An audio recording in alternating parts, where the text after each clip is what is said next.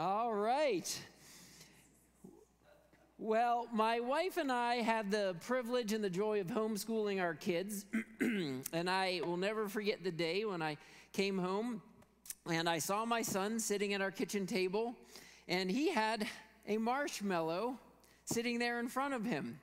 And I said, Justin, what are you doing? And he said, I'm giving myself the marshmallow test. And I said, What do you mean? And he said, If I don't eat this marshmallow right away, I'm going to give myself two. I don't know what that says about my family and my kids that they had free access to all the marshmallows that they wanted and they self administered exercises in self control. But pray for me, pray for my kids. The marshmallow test actually tells us two things. And both are going to have implications for our message this morning on self control. The premise, of course, of the marshmallow test was uh, the, the inventor of this test had this idea that self regulation, self control, and in particular, um, self denial. Uh, ha- having, having the ability to sort of see into the future uh, what self denial could do in the moment, you know, down the line. So he came up with this idea you, you saw the premise on that video. You can have this marshmallow right now, but project into the future. If you wait a few minutes, you can have two. This delayed gratification can serve you well in life. Well, he then went on to follow these, the lives of these uh, children um, for many, many decades, actually. And it played out just as he thought. He kind of he scripted it that way, actually. So, people that showed the ability for delayed gratification, for self control, had all kinds of successes later in life. They had a higher graduation rate, higher degree of getting undergraduate degrees, of getting master degrees, of getting doctorate degrees, higher uh, level of income, uh, uh, less, less divorce. So, all kinds of metrics just said, yes, of course this idea of self control, delayed gratification can serve you well in life. So, we're going to learn a lesson on self control. It can serve us well. People became a little suspect, though, of the test. It revealed something else as well. It revealed the stability of those kids' homes. When they probed a little bit further, when they dug a little bit deeper, and here's an obvious one because you could tease this out, and it is worth some reflection. For example, if a young person came in and that a young person was experiencing food instability in their house, what do you think they did the moment they had an opportunity for a marshmallow? They, they, they took it. So there were problems in this study. Both are going to have implications for us. And it's this simple and this profound. We will be served well by self denial by self regulation, by delayed gratification, by, as this fruit of the Spirit calls us to, to exercise self control. That will serve us well in life. But here's the bonus we have as a people of faith we have a very reliable Lord and Savior that we can count on to provide everything that we stand in need of. Can I get an amen? Can I get a witness? That's the great hope of our, uh, of our faith, is that we really, really have a solid rock and secure foundation on which to stand for our self control. So, that is, of course, what we are going to be talking about here this morning. Uh, we're into the final of our Fruit of the Spirit series. Say the fruits if you know them. We are invited to, by the power of the Holy Spirit, to grow in our lives by abiding in the vine, Jesus Christ. Love, joy, peace, patience, kindness, goodness, faithfulness, gentleness, and today, self control. And there is no more important fruit for us than self control to talk about today. Okay, if you've been a part of the series, you know, but this is this is the beautiful reality. There's there's no contradiction in that. Uh, just that that belief that whenever God brings something forward in his word, that is the word for us to hear in that day, in that moment, for that season of life. So we need to hear a word on self-control today. And, and, and this is a good word. So what is self-control? It is obviously the ability to control the self. But we might push that a little bit deeper and say that could also be the ability to control our thoughts and our desires. It has been said this, simply put, that temptation is desire plus opportunity, right? Temptation is desire plus opportunity. That's not the full picture. We might say that temptation would more specifically be sinful desire plus opportunity. Because here's an absurd situation Ah, oh, you know, Robin, I saw our neighbor pull in the other day, and all she had all three kids with her, and the trunk of uh, their car was filled with groceries, and uh, the cat ran out when they opened the garage. And I was so tempted to step in and help, but I resisted that, and I just did not intervene. I did not put myself in that situation. I showed great self. No, that's that's ridiculous. No, that's actually what we pray for. We pray that we would have the desire to do good and the opportunity to do good and that we would do good. We would see, would anybody see a problem with that? I, please nod your head. No, George, there's no problem with having the desire to do good and having opportunities and following through. That's what we're nurturing in the Christian life. That's what it means to love our neighbors. we want to love our neighbors, we want to serve them well, we seek, and we even work to create opportunities to do those good works. So, Self control needs to intersect when we have this idea, of course, of we have a desire for something and there's something in us, something prodding us, something, you know, tweaking our conscience that says that desire, that combined with maybe an opportunity, that wouldn't be helpful. So something's only going to be tempting us if we have the desire and the opportunity. Let me pick on one that you know we can easily pick on because nobody's going to really um, say a nicotine addiction is a good thing. We know that nicotine is one of the most addictive chemicals out there, and, and many people struggle with an addiction to nicotine. I blessedly, wonderfully raised in, was raised in a family where my parents would have beat me if I ever uh, was smoking cigarettes. So I joke, but no, I just I didn't do it, so I don't have that. So I can walk by a smoke shop and there is zero desire, all opportunity. I could walk down an alley and um, young hoodlum kids could say, "Hey, old man, smoke a cigarette," and they could mock me and tease me, and I'd be and I'd and I'd say I have all the opportunity in the world, but I have zero desire. So there's not really a temptation in that for me. Praise be to God, right? Let's take this example though. I do, however, have quite the sweet tooth. And here before me, I have the desire and the opportunity. No, so I have the desire. So, what, here's, so here's the reality then. We have to combine that desire and that opportunity. That has actually been the story of human existence right from the Garden of Eden. You see, right from the Garden of Eden, it turns out there was desire that wasn't glorifying to God, and there was opportunity.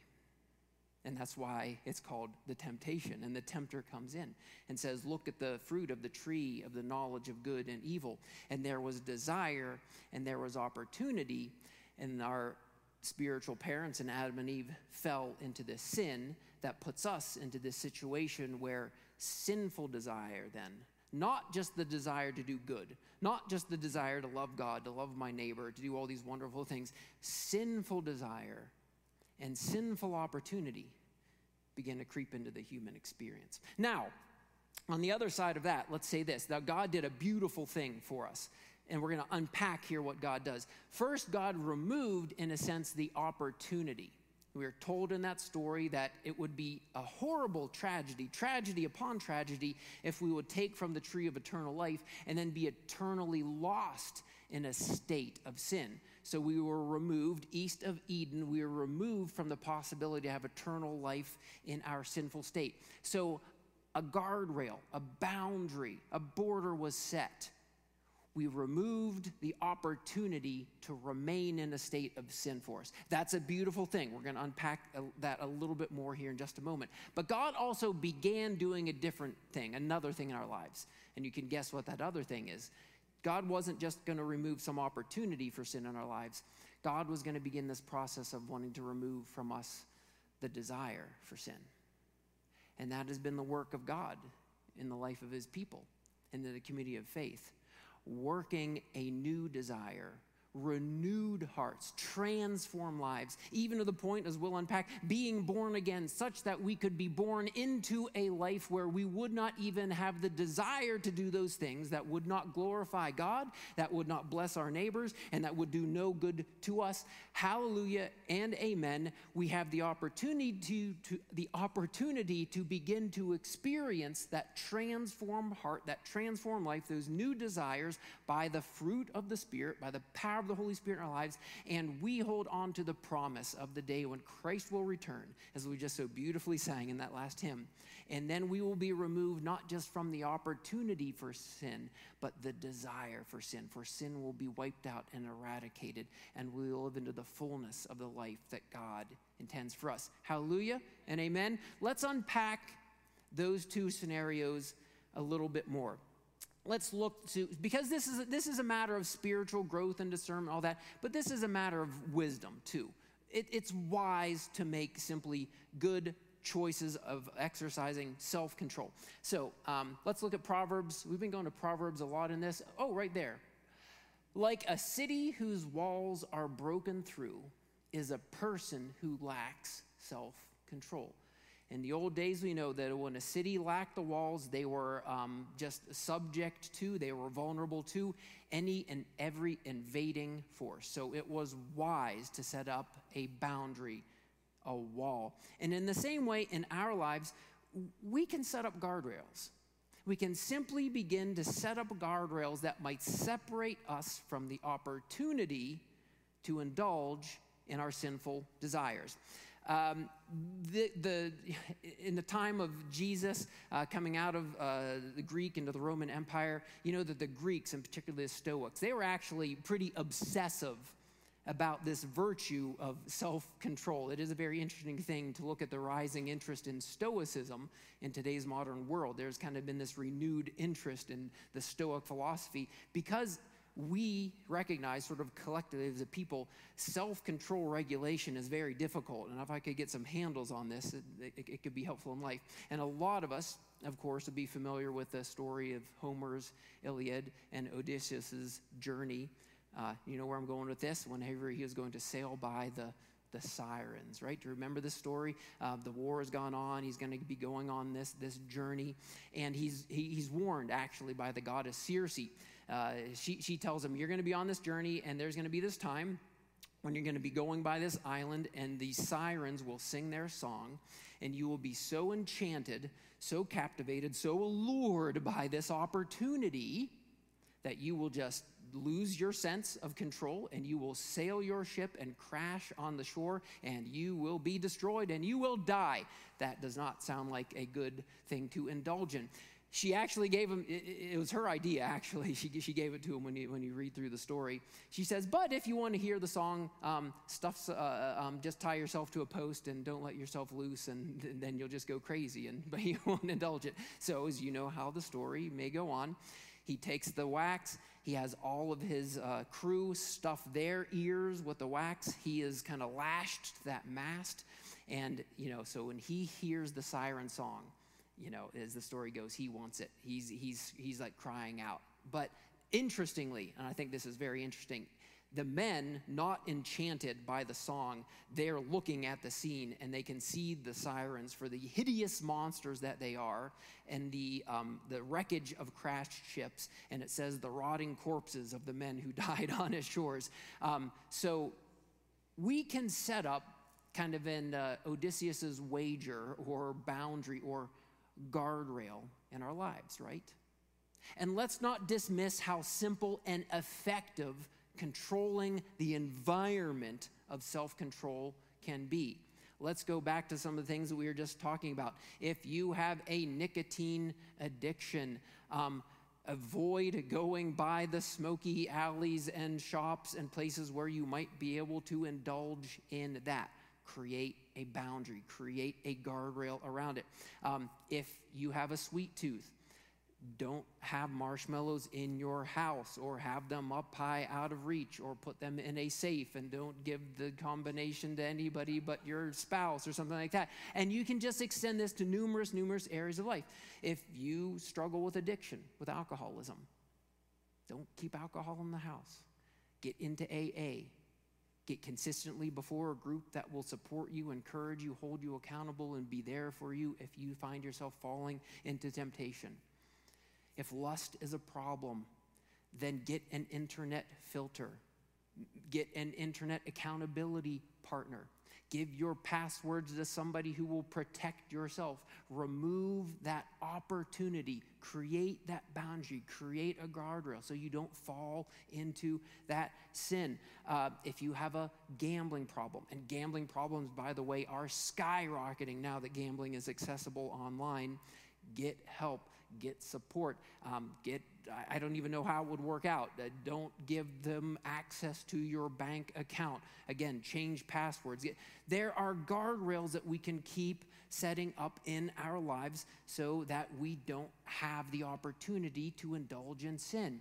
If you like to go uh, to Amazon or to go shopping and just, ah, I'm feeling bad, I'm going to buy something, that'll make me feel good. don't go for a walk in the park again. Get Amazon off your Make sense? We there? Let's agree. Let's agree as adults. Yes, the easiest, the best, the first kind of face of self control is just remove the opportunity, and then you can't feed the desire. And you can be blessed immensely in this. And this, of course, is an area of discernment. Let me add this before we go a, a little bit deeper, because ultimately, you want to say something like this Food is good but food is a good thing turned to an ultimate thing becomes an idol. It becomes gluttony. And then all kinds of health problems can follow from that. So there is nuance to it, there is wisdom involved in it. And that's, again, why we have to go deeper. And going deeper means we need to begin to then to indulge and exercise some decision making around, let's call them, or I don't say let's call them, they call them. It's not like I invented any of this stuff. I'm just repeating things I studied this week to you. this is the move from first order desires to second order desires. The first order desire, generally, even in the secular literature, is what we would lump in with sinful desire. The first order desire is I desire the marshmallow, I desire the cookie, I desire the lustful look at pornographic materials because it provides immediate satisfaction. The second order desire is to say, I don't want to want this more than I want good health. I don't want to want lustful indulgence more than I want purity and a strong marriage and a clean self conscious. I don't want to want the things that I know will not be glorifying to God a blessing to my neighbor, or helpful for myself. Let me say that again. The second order level is when we recognize I don't want to want anything that ultimately becomes an idol.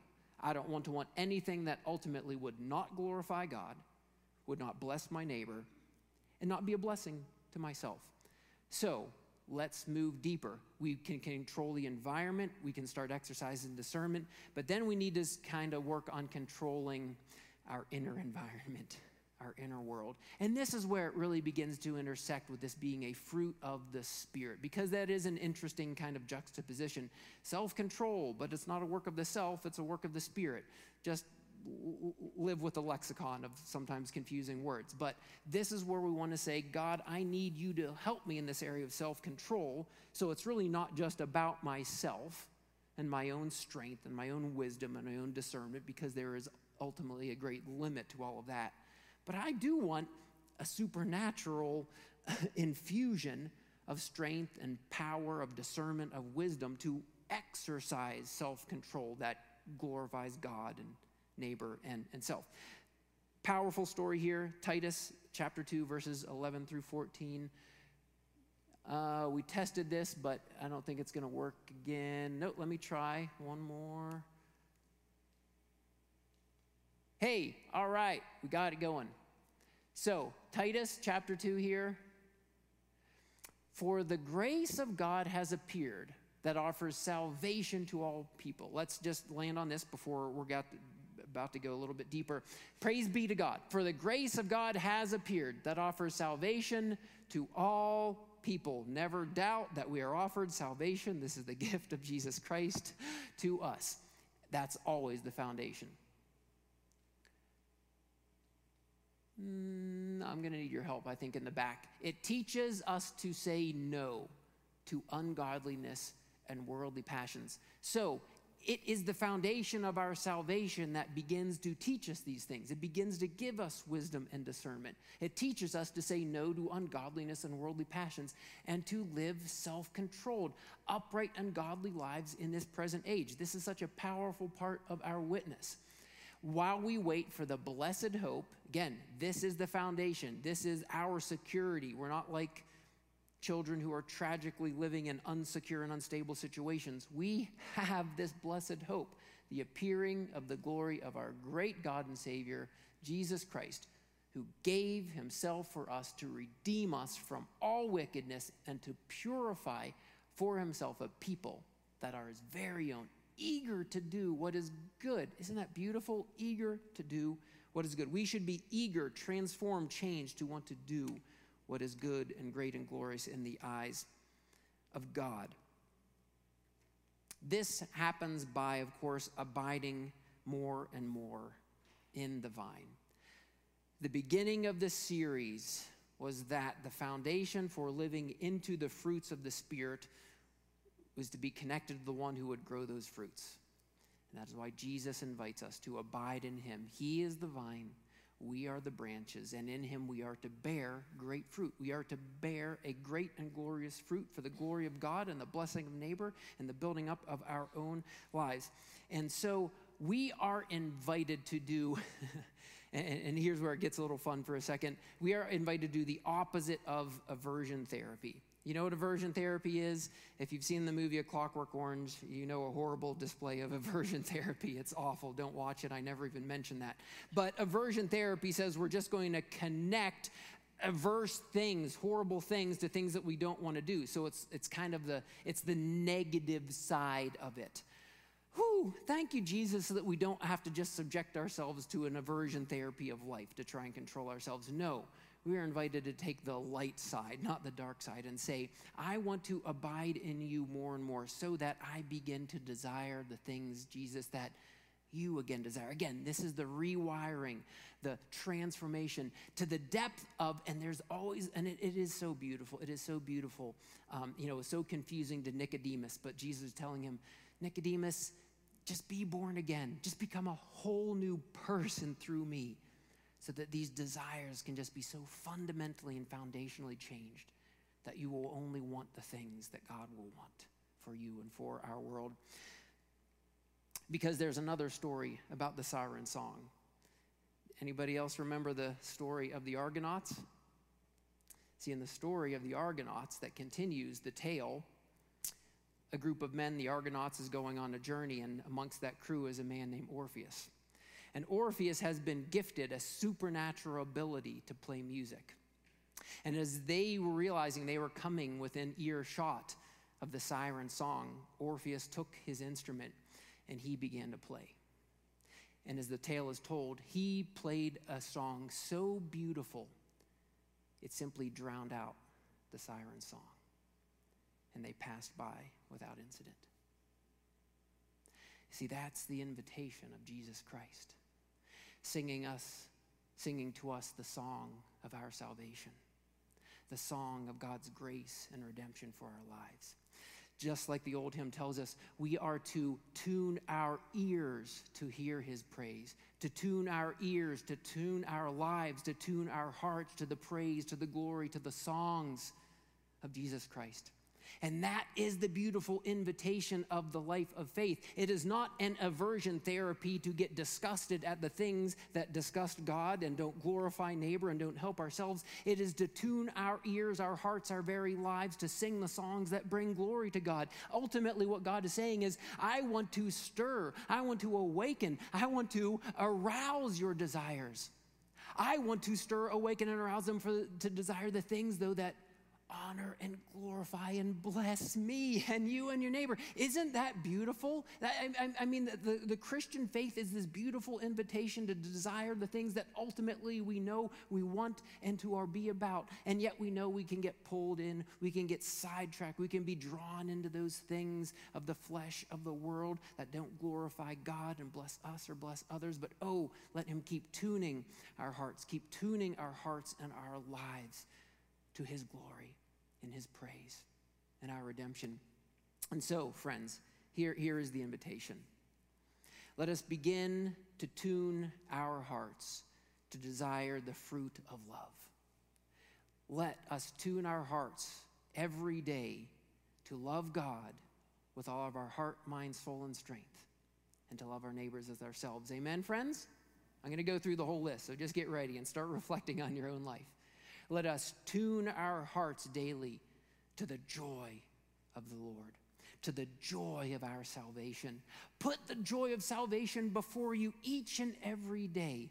Say a prayer, read a little bit of the Bible, remind yourself, like the beginning of that Titus passage, for the grace of God has appeared in the salvation offered to us through Jesus Christ, and rejoice that you have the sure salvation of your life through Jesus Christ.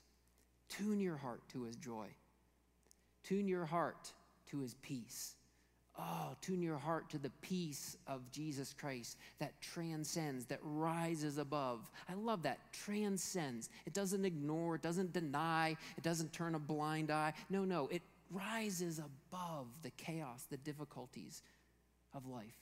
Tune your life to the peace of Jesus Christ. Tune your heart to the patience that demonstrates God's love for us. Tune your heart to a quietness and a patience that can be displayed in how you interact with your kids, with your spouse, with your coworkers, with your neighbors, with your friends. Tune your hearts to the kindness, to the kindness that Christ has extended to you and that you're invited to extend to others. Tune your hearts to the goodness to live good lives, such that, and that's what that Titus passage is, so that the world will just witness your good deeds and rejoice in God. tune your hearts, tune your hearts. I got to remember where we're at love, joy, peace, patience, kindness, goodness, faithfulness. Tune your heart to the faithfulness that you're invited to live into through Jesus Christ. Tune your hearts to gentleness. Live gentle lives our world, our, our, our mean spirited world, needs gentle lives. And of course, tune your hearts to self control. I'll invite uh, Kellen and the team to come up and they're going to get ready to take us out in some worship. And, and I'm, and I'm going to do this here. So, so you've got the idea. Let me, let, let, let me recap here, of course. This final fruit of the spirit of self control. Yes, we can control the environment, and I invite you to exercise wisdom and discernment. If you are struggling in an area, ask for help, get help, it, it's right there. Take that step. Let us go deeper, though, as a people of faith and begin to retune and rework this inner environment, this inner world, and pray that our desires would only be stirred for things that bring glory and honor to God and to neighbor and to self. Begin to tune your heart to that song each and every day. And we're going to end, as promised, with this whole series. Good, I gave myself time. We're going to end this whole series, and it's not going to be on the screen because I'm going to invite you to hear the word of the Lord spoken to you. And we're just going to read the whole passage of the fruit of the Spirit once again. It's been a while, that's been nine weeks, but it's a really good passage. And now, as you hear it, I, I, hope again you'll hear it in that sense of like, I now have nine weeks of study, of meditation, of reflection, of doing a good work in the Spirit in my lives. So, here, this whole chunk, this whole section, it's going to be 10 verses but it seats for us the context of inviting the Spirit to grow and to develop these fruits in our lives. So, yeah, just quiet your hearts. This is the Word of God. We're going to worship a little bit on the way out. You, my brothers and sisters, we're called to be free. It's a good word right there. You are called to be free. But do not use your freedom to indulge the flesh. Rather, serve one another humbly in love. For the entire law is fulfilled in keeping this one command love your neighbor as yourself. If you bite and devour each other, watch out. You will be destroyed by each other. So I say, walk by the Spirit, and you will not gratify the desires of the flesh. For the flesh desires what is contrary to the Spirit, and the Spirit what is contrary to the flesh. They are in conflict with each other, so that you are not to do whatever you want. But if you are led by the Spirit, you're not under the law.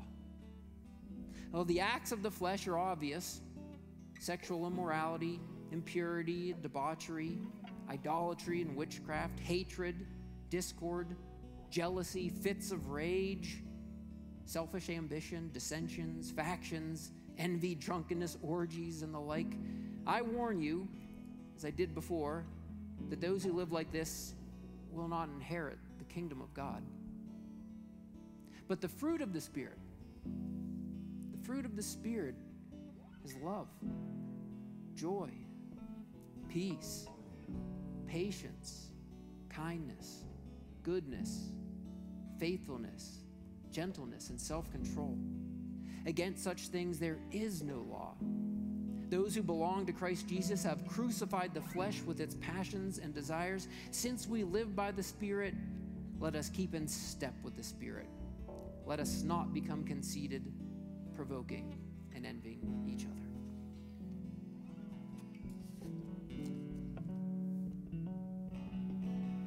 Glory, glory.